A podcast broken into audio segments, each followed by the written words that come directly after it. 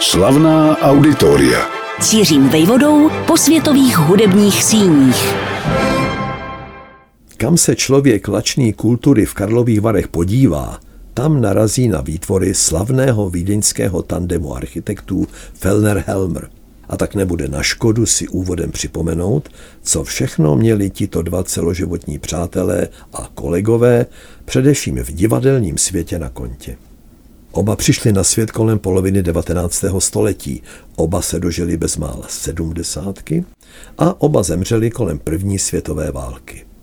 Ferdinand Fellner se narodil roku 1847 a zemřel v roce 1916. Jeho kolega Hermann Helmer byl o tři roky mladší, čili ročník 1850 a s tříletou prodlevou rovněž z tohoto světa odešel.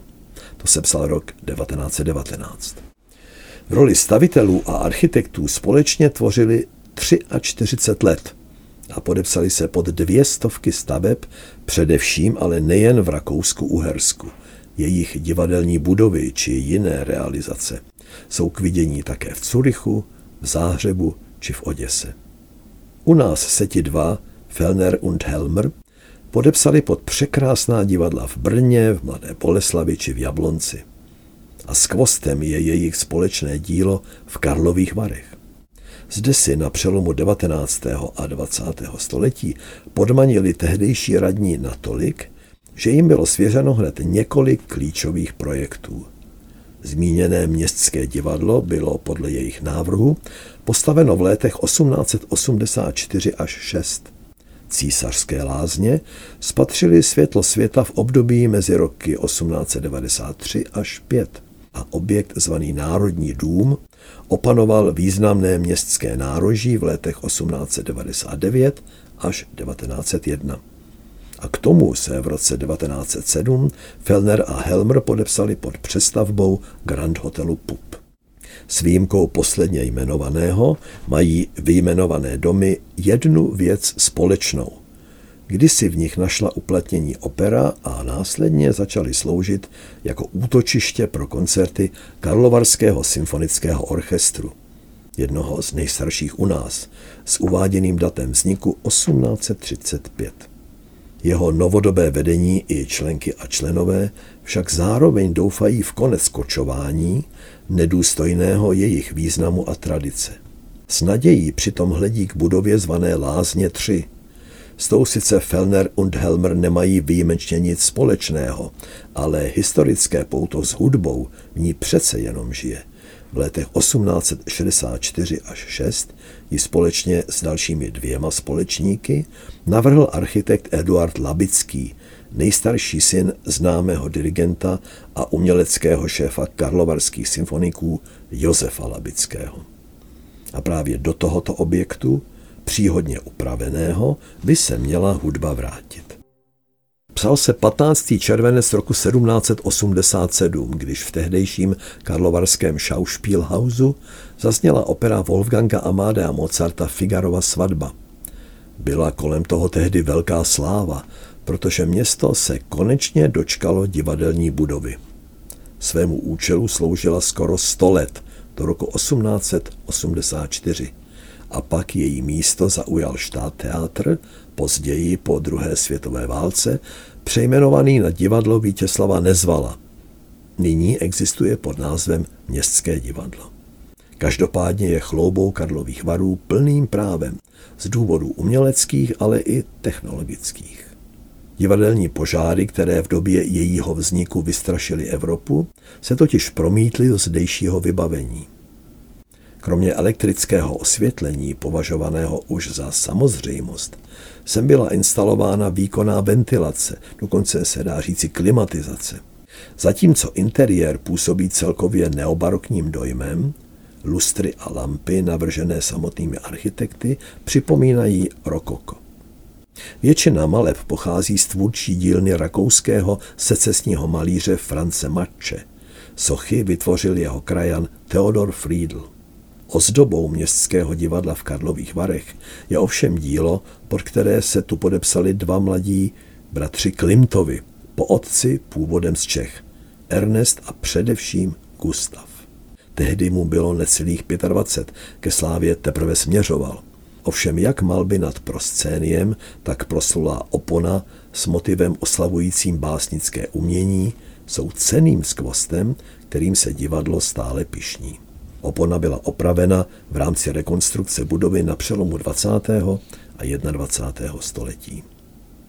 V současnosti před ní vystupují v divadelním repertoáru herci, které tu a tam střídají hudební večery například s Ondřejem Havelkou a jeho Melody Makers, či v rámci pravidelného jazzfestu. Klasická hudba o opeře ani nemluvě se tedy z městského divadla v Karlových Varech vystěhovala a zní v sálech, které lze jen s přimhouřením obou očí považovat za koncertní. Začněme v Karlovarském národním domě, nárožní třípatrové secesní budově z prvky neogotiky a neorenesance, dokončené roku 1901.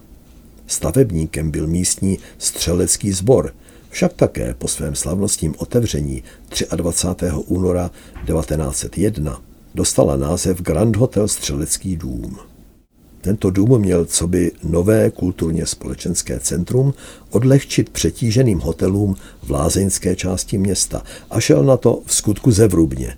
Vzniklo zde nejen spolkové středisko s kavárnou, ale též čtyři restaurace, bar, muzeum a samozřejmě také prostorný sál pro koncerty, divadelní či varietní představení a plesy. Stranou ponechme rok 1938, kdy se tu uskutečnil sjezd Henleinovy partaje NSDAP. Později, po válce, tu vzniklo známé varieté Orfeum. Na scéně kromě papoušků, holubů, psů a dokonce i slona paběrkoval geniální komik Vlasta Burián. Na samém konci své hvězdné kariéry režimem potupně odstrčený stranou. Jak šel čas, diváci tu tleskali zrovna tak rakouskému pop zpěvákovi Udo Jürgensovi, jako rokovému varhaníkovi s klasickým vzděláním Marianu Vargovi. Po listopadu 1989 Národní dům prošel privatizací. Chátral a teprve roku 2015 se dočkal znovu otevření pod názvem Grand Hotel Ambassador Národní dům – v jeho sále Orfeum koncertuje Karlovarský symfonický orchestr. Další budovou, ve které našel zázemí, jsou Lázně 3, ležící na levém břehu říčky Teplá nedaleko Mlínské kolonády. Když byly 10. září 1866 otevřeny, šlo o stavbu s dvojjediným účelem. Soustředovala se tu většina tehdejších lázeňských procedur – Zároveň ale plnila funkci společenského a hudebního střediska. Jinými slovy, ani zdaleka zde nebyly jen lázeňské koupelny či parní lázně, ale také, kromě restaurace a dalších prostor, slavnostní koncertní sál s bohatou štukatérskou výzdobou, nesoucí jméno Antonína Dvořáka nejen z úcty k velkému skladateli. Došlo roku 1922 k úpravě orchestřiště, jejímž důsledkem bylo vylepšení akustických poměrů. Také toto místo bylo bohužel ve dnech 24. až 26. dubna 1938 poskvrněno sjezdem sudetoněmecké strany, která tu ústy Konráda Henleina požadovala na československé vládě totální autonomii rozuměj odtržení sudet od Československa ve prospěch Hitlerova Německa. Snad se pachuť této události rozplynula při rekonstrukci Dvořákova sálu, která proběhla v roce 1971. O tři desítky let později, přesně roku 2002, vypukl v podkroví objektu Lázně 3 požár, který zničil i krovy nad koncertním sálem. Rekonstrukce byla dokončena o dva roky později. Karlovarský symfonický orchestr tedy sídlí v Lázních 3, ovšem s vědomím, že nad jeho existencí v této budově se vznáší Damoklův meč. Soukromý vlastník totiž v předstihu oznámil, že chystá tělesu výpověď. S tím, že orchestr by se měl konečně přestěhovat do svého, čímž je míněna vestavba do historického objektu císařských lázní vznikly kdysi na místě někdejšího měšťanského pivovaru a prošly klikatým vývojem, završeným polistopadovými zmatky. roku 1992 tady měl podle představ nového vlastníka vzniknout luxusní hotel. Objekt nakonec připadl v roce 2008 Karlovarskému kraji. Ten také financuje jeho finančně nákladnou rekonstrukci. Ovšem s jednou výjimkou, která je jádrem dohadů a sporů, které lze vnímat jako jiný typ místního divadla, nepěkného a nešťastného. O co jde? Město Karlovy Vary deklarovalo moderní vkusné ve stavbě do dvora císařských lázní svoji podporu. Má jít o koncertní sál pro několik set diváků, ve kterém by místní symfonický orchestr konečně zakotvil natrvalo. Projekt představil ateliér architekta Martina Hájka. Působí víc než slibně, ale stal se, zdá se, předmětem politických tahanic o to, kdo požádá o jaký grant, zda se peníze vůbec najdou a tak podobně. Česká nesvornost zřejmě opět vítězí. A nejistota kolem vhodného prostoru pro klasickou hudbu prozatím přetrvává. Slavná auditoria.